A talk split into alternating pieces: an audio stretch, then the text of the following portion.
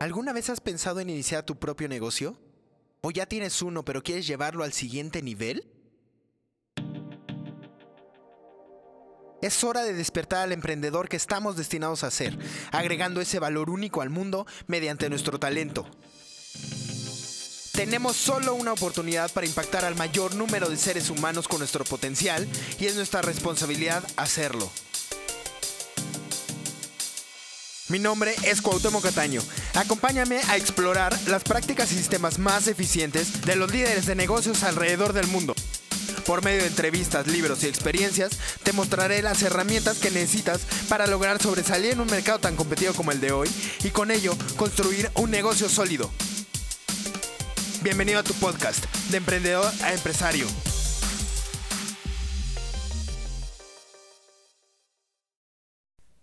Buenos días, emprendedor, ¿cómo estás? Bienvenido a tu podcast de Emprendedor Empresario. Aquí te damos las herramientas y el camino que estamos haciendo para llevar nuestras ideas de negocio hacia el papel, después de papel a ya aterrizarlo a un negocio y después de ahí poderlo escalar para que sea un sistema. El día de hoy eh, vamos a repasar un poquito sobre los, eh, los cinco tipos de servicios o los cinco tipos de fórmula, por decirle así, eh, que estuvimos viendo la semana pasada, ¿no? Entonces, como te acuerdas, la semana pasada teníamos, eh, revisamos tres tipos de servicio.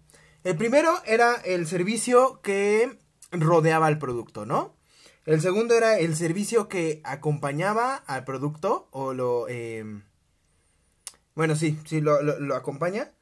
El otro era un servicio que es agregado al producto. Y el día de hoy vamos a ver otros dos tipos de servicios que pueden darle valor a tus productos. Y eh, también es una forma, yo lo veo como una forma de captar también más mercado, ¿no? ¿Por qué? Porque si bien un, un producto es una forma de, de, de, concentrar una venta, por decirlo de una sola vez, ¿no? Eh, porque en realidad el producto como tal no es recurrente lo que hacemos es poner una plataforma de servicio recurrente, ¿no? O, un plan recurrente de, de, entrega. Pero para mí el plan recurrente de entrega y, y, todas estas formas ya de domiciliar como estos servicios, ¿ves? O sea, de domiciliar estos productos, se vuelve en realidad un servicio, ¿no? O sea, yo lo veo más como un servicio y no como un producto.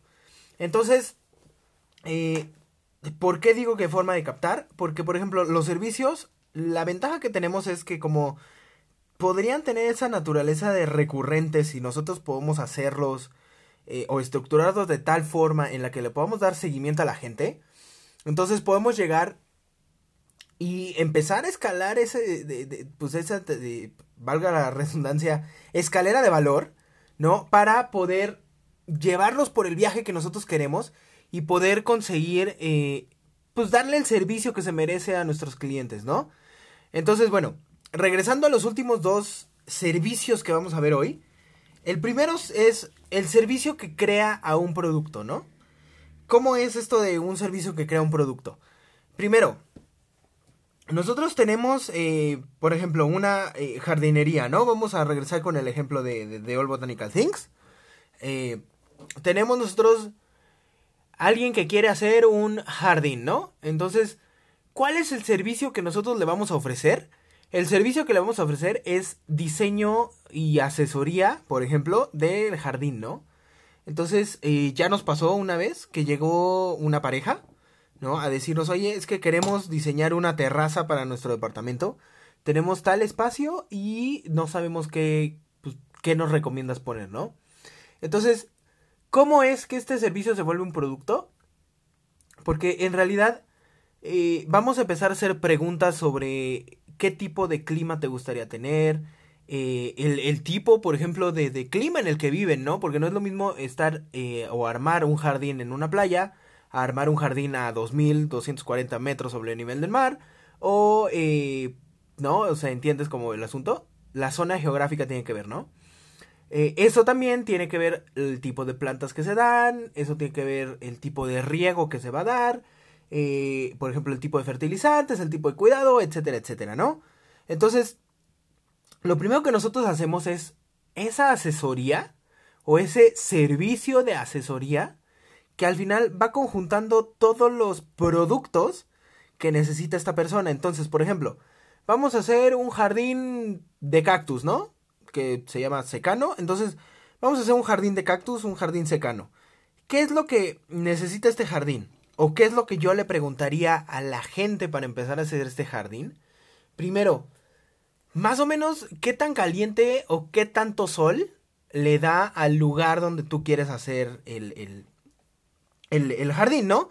Porque si nos ponemos muy técnicos y empezamos a preguntar que la... Eh, que si el norte da para la izquierda, que si el sur da para la derecha y que si, o sea, son cosas que, generalmente nosotros como expertos debemos de, de, saber, ¿no? Pero eh, muchas veces nuestros clientes pues no, no tienen ese conocimiento, por eso nos contratan, porque nosotros somos los expertos para poder dar esas soluciones. Entonces, por ejemplo, sería, eh, a ver, a esta terraza, ¿le da sol todo el día o le da sol mediodía, ¿no? Entonces, si te dice, le da sol todo el día, podemos intuir quizás que la casa está dirigida de norte a sur.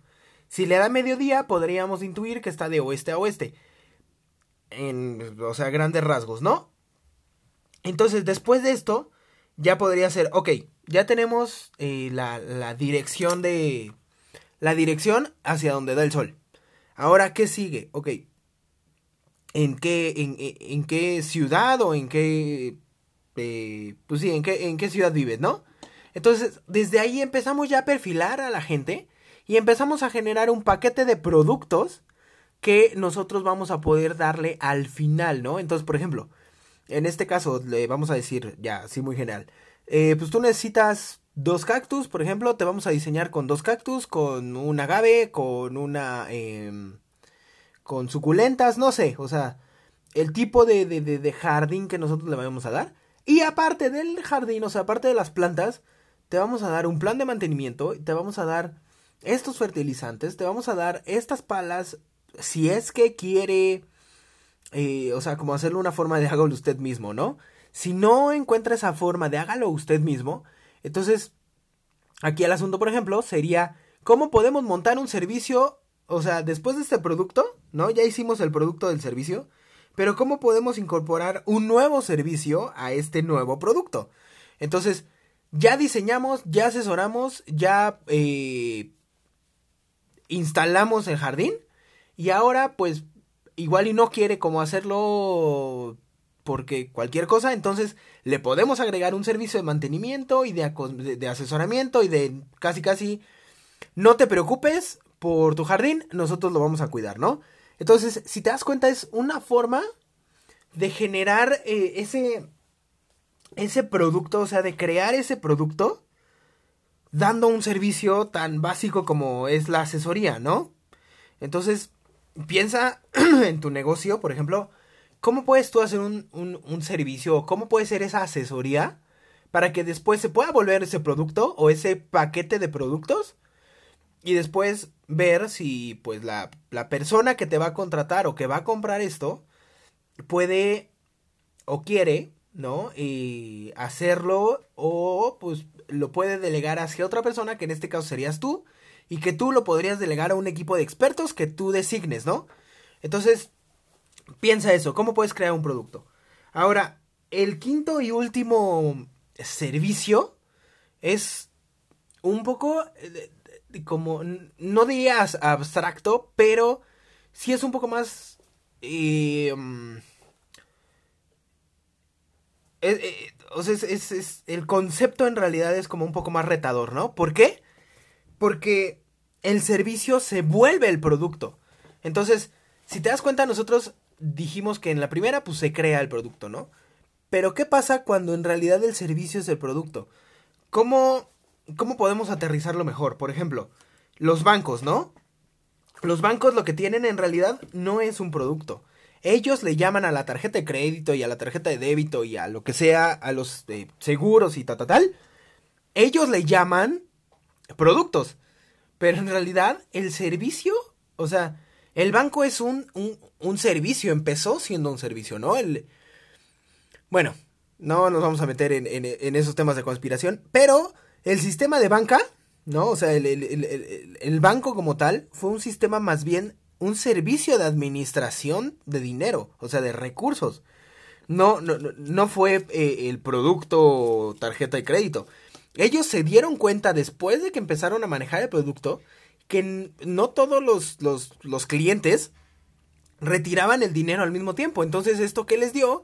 Pues les dio el chance de poder partir, por ejemplo, aquí en México no sé cómo esté esa regla de, de, de, o sea, el factor para poder partir el dinero, pero eh, creo en Estados Unidos llegó un momento en el que por cada dólar se podría partir hasta 12 dólares, o sea, un banco podría prestar por cada dólar que tú le dabas 12 dólares. Entonces, el asunto es que un banco, pues es al final ese administrador que está jugándole a que no todos saquemos el dinero al mismo tiempo, ¿no? Entonces, ese servicio se convirtió, o bueno, no se convirtió más bien, ese servicio empezó a buscar productos, ¿no? Que puede ser lo que te digo, las tarjetas, todo, todos esos productos que ellos promueven, pero en realidad terminó siendo una plataforma financiera. ¿Por qué plataforma? Porque, una, primero, te pueden recibir dinero, segunda, te pueden prestar dinero y eh, eso lo convierte, o sea, ese servicio se convierte en un producto al momento en el que las dos eh, partes se funden, ¿no? Por eso te digo que era un concepto como un poco eh, retador, ¿no? O sea, como entender ese asunto de, de, de, cómo es que yo puedo hacer un servicio que después sea, o sea, que se vuelva la plataforma junto con el producto ¿no? Esa es como la parte, eh, pues, repito, ¿no? Retadora. Entonces, ¿cómo, por ejemplo, nosotros podemos hacer una plataforma? ¿Cómo podemos empezar a generar esa plataforma? Nosotros, eh, en All Botanical Things, por ejemplo, lo que estamos haciendo ahorita es darle seguimiento a la gente, ¿no? Eh, por ejemplo, compraron sus plantas y entonces, en realidad lo que nosotros hacemos es llamarles en 15, 20 días para preguntar cómo se está aclimatando la planta, en qué lugar está, cómo se sienten ellos con la planta, ¿no? Porque también eso es como muy importante. Em, y, y, y, de ahí empezamos a sacar otro tipo de, de, de, de preguntas, ¿no? Por ejemplo, eh, si ya se aclimató o no se ha aclimatado la planta, entonces podríamos hacer un eh, pequeño como una visita de cortesía, pon tú, o una visita, para ver qué es lo que está pasando con la planta, porque quizás lo puso en un lado que no, o le puso agua donde no, o sea, todo ese asunto se puede convertir en una plataforma la cual nos pueda dar todo un servicio de mantenimiento, un servicio de diseño de jardines, servicio eh, de, de, de, de construcción, o sea, muchas cosas que al principio nosotros no pensábamos que se podían hacer, ¿no? Entonces, el asunto aquí es, es que creo que este servicio que se vuelve producto, o sea, esta plataforma, en realidad no es como una cosa que se dé de la noche a la mañana, ¿no? Eh, eh, podría, podría ser que, que desde el principio tú puedas generar esa plataforma y estaría buenísimo. Y entonces ir expandiendo la plataforma. ¿A qué me refiero? A que, por ejemplo, tú empiezas con un taller de diseño.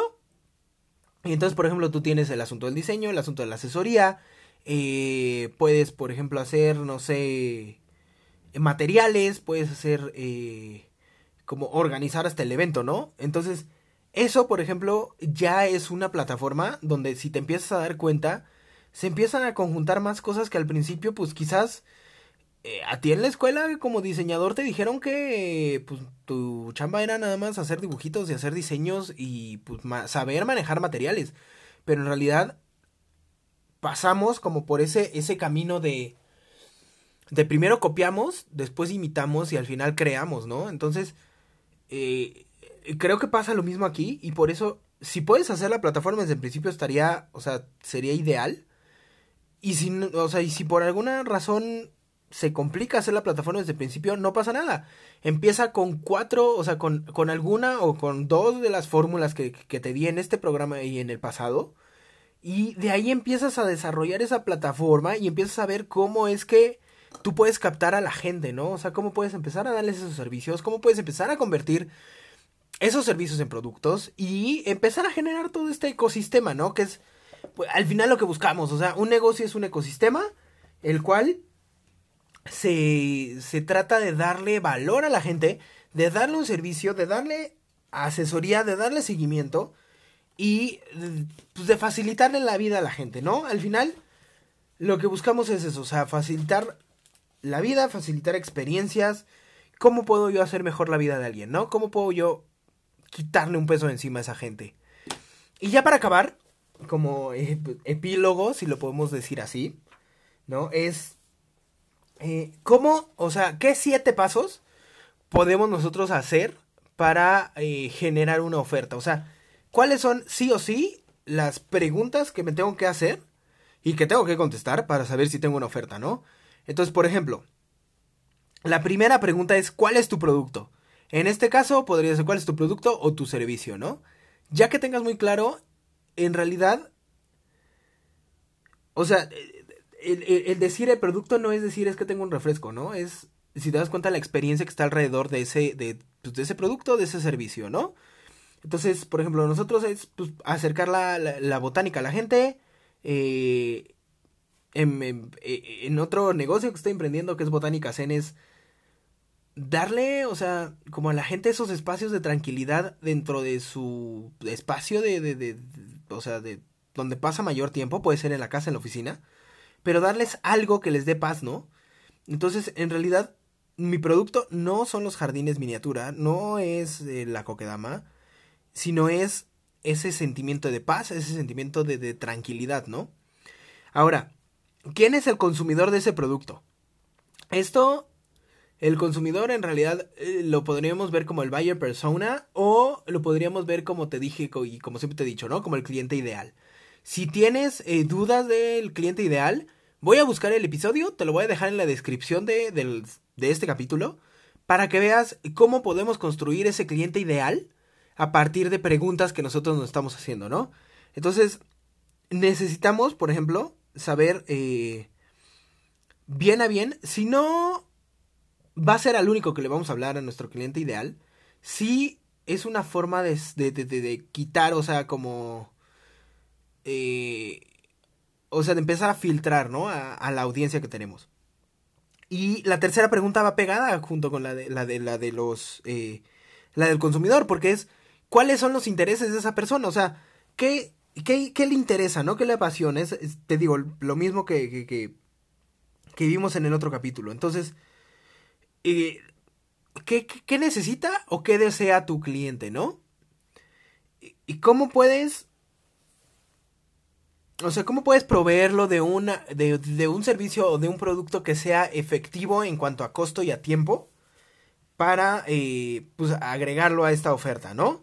O sea, ¿cómo puedes mejorar los procesos para que al final no... Ay, es que no es que, que, cueste, sino que el valor que, es, que, que tenga sea mucho, mucho mayor al valor económico o valor monetario que, que pides, ¿no? Eh, entonces, el sexto es, ya que tenemos todo esto estructurado, el sexto es, ¿cómo podemos nosotros ayudar o, apoyar a que nuestro cliente entienda cuáles son los beneficios y, el valor completo de lo que estamos ofreciendo, ¿no? Porque muchas veces, por ejemplo, ahorita eh, estoy con otro libro que se llama Bueno, Bonito y Carito, ¿no? Que es, o sea, lo que dice es la diferenciación. Muchas veces nosotros en nuestro en nuestro día a día en realidad no nos diferenciamos, pensamos que le vendemos a todos y eso hace que no tengamos realmente clara cuál es nuestra oferta. O sea, cuando nosotros decimos apoyar al cliente entender cuál es el valor completo de nuestra oferta, es que nosotros primero tenemos que tener claro cuál es el valor de nuestra oferta, si no, no vamos a poder transmitirlo, ¿no? Entonces, repito, en Botánica Zen, por ejemplo, es la tranquilidad, es esa paz, es, es, eh, o sea, como entender cuál es el sentimiento zen, ¿no? El, el, el, momento, o sea, el vivir el aquí y el ahora, toda esa filosofía. Y cómo voy a poder transmitir ese valor a la gente, ¿no? Porque si yo te digo nada más, pues es que es un arbolito que está en bonsai, pues está padre, pero ¿y eso qué? Entonces, en realidad yo te, podría decir, es que mira, este bonsai en realidad, cuando tú lo compras, es parte, o sea, el árbol te llama, porque pues sí, o sea, tenemos como vibraciones con, con las plantas y así. Entonces, el árbol en realidad eh, escoge al dueño y ahí es cuando se hace este enlace especial. Y es por eso que el bonsai no lo puede cuidar nadie más que el dueño que, o sea, el quien lo adquirió, ¿no? ¿Por qué? Por esta misma cosa de, de, de, de, la conexión que hay. Esto te va a dar tranquilidad, o sea, ¿cuál es el beneficio que nosotros le vamos a dar a la gente, no? Esto primero te va a dar tranquilidad, va a reducir los niveles de estrés. ¿Por qué? Porque contemplar un árbol y aparte cuidarlo está comprobado que reduce los niveles de estrés.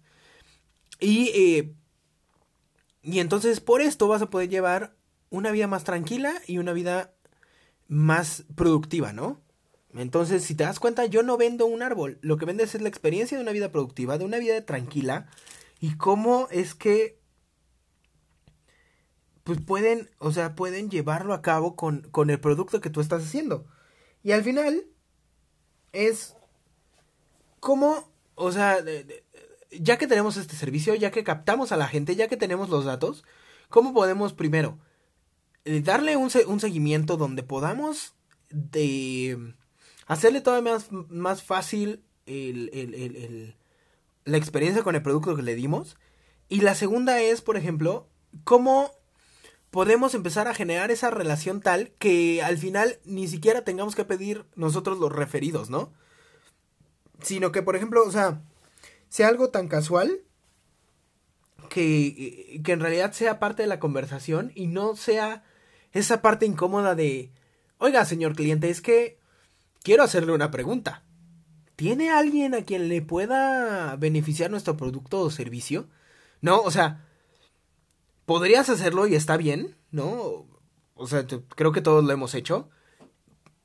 En realidad, yo lo que, o sea, por lo que votaría más es sí, o sea, las primeras veces podrías hacer esto de, de, preguntarle así al cliente, pero también empezar a generar esa relación para que ellos mismos empiecen ese boca a boca, ¿no? O sea, que no necesites tú pedir explícitamente a la gente, sino que te digan, ah, oye, por cierto, ¿no? O sea, supongo que se te ha pasado. Oye, por cierto, es que a Juan eh, le platiqué de, de, lo que tú haces y le interesa. Y entonces ahí es cuando tú dices, ay, oye, pues padrísimo, pásame el teléfono de Juan, ¿no? ¿Cuál es el asunto con los referidos?